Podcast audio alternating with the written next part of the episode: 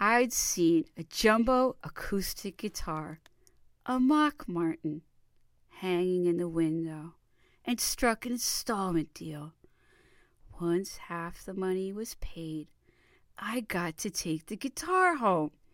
They threw in a spare set of strings and a plastic cover as part of the sale, and I proudly carried the guitar back over the Thames, wondering if anyone passing by mistook me for a musician.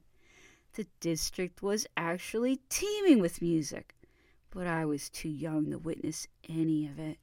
In the early 60s, the Station Hotel, less than five minutes' walk from Potter's Music, had housed the Crawdaddy Club, where the Rolling Stones had made their first splash.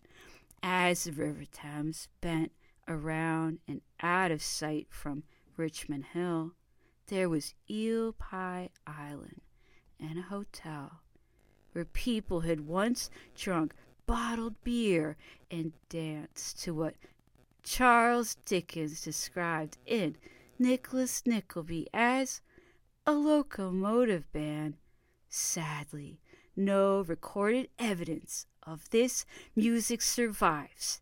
More recently, The Who and the Downliners sect had replaced the traditional jazz bands of the 50s. But even they had moved on to bigger things and left the place to anarchists and members of a hippie commune.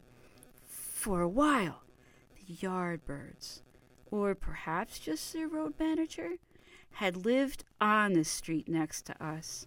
In the mornings, a dirty white van would be discovered parked unevenly and covered with messages written with lipstick or in the dust of its grimy paintwork.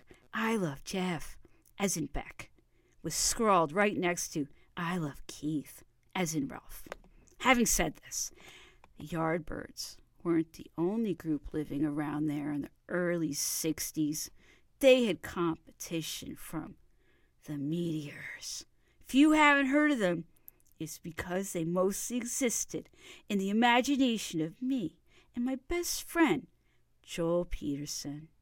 Joel and I were approximately seven years old when his family moved into the downstairs maisonette located diagonally from our unit. He too was an only child. We became fast friends. Okay, so interesting.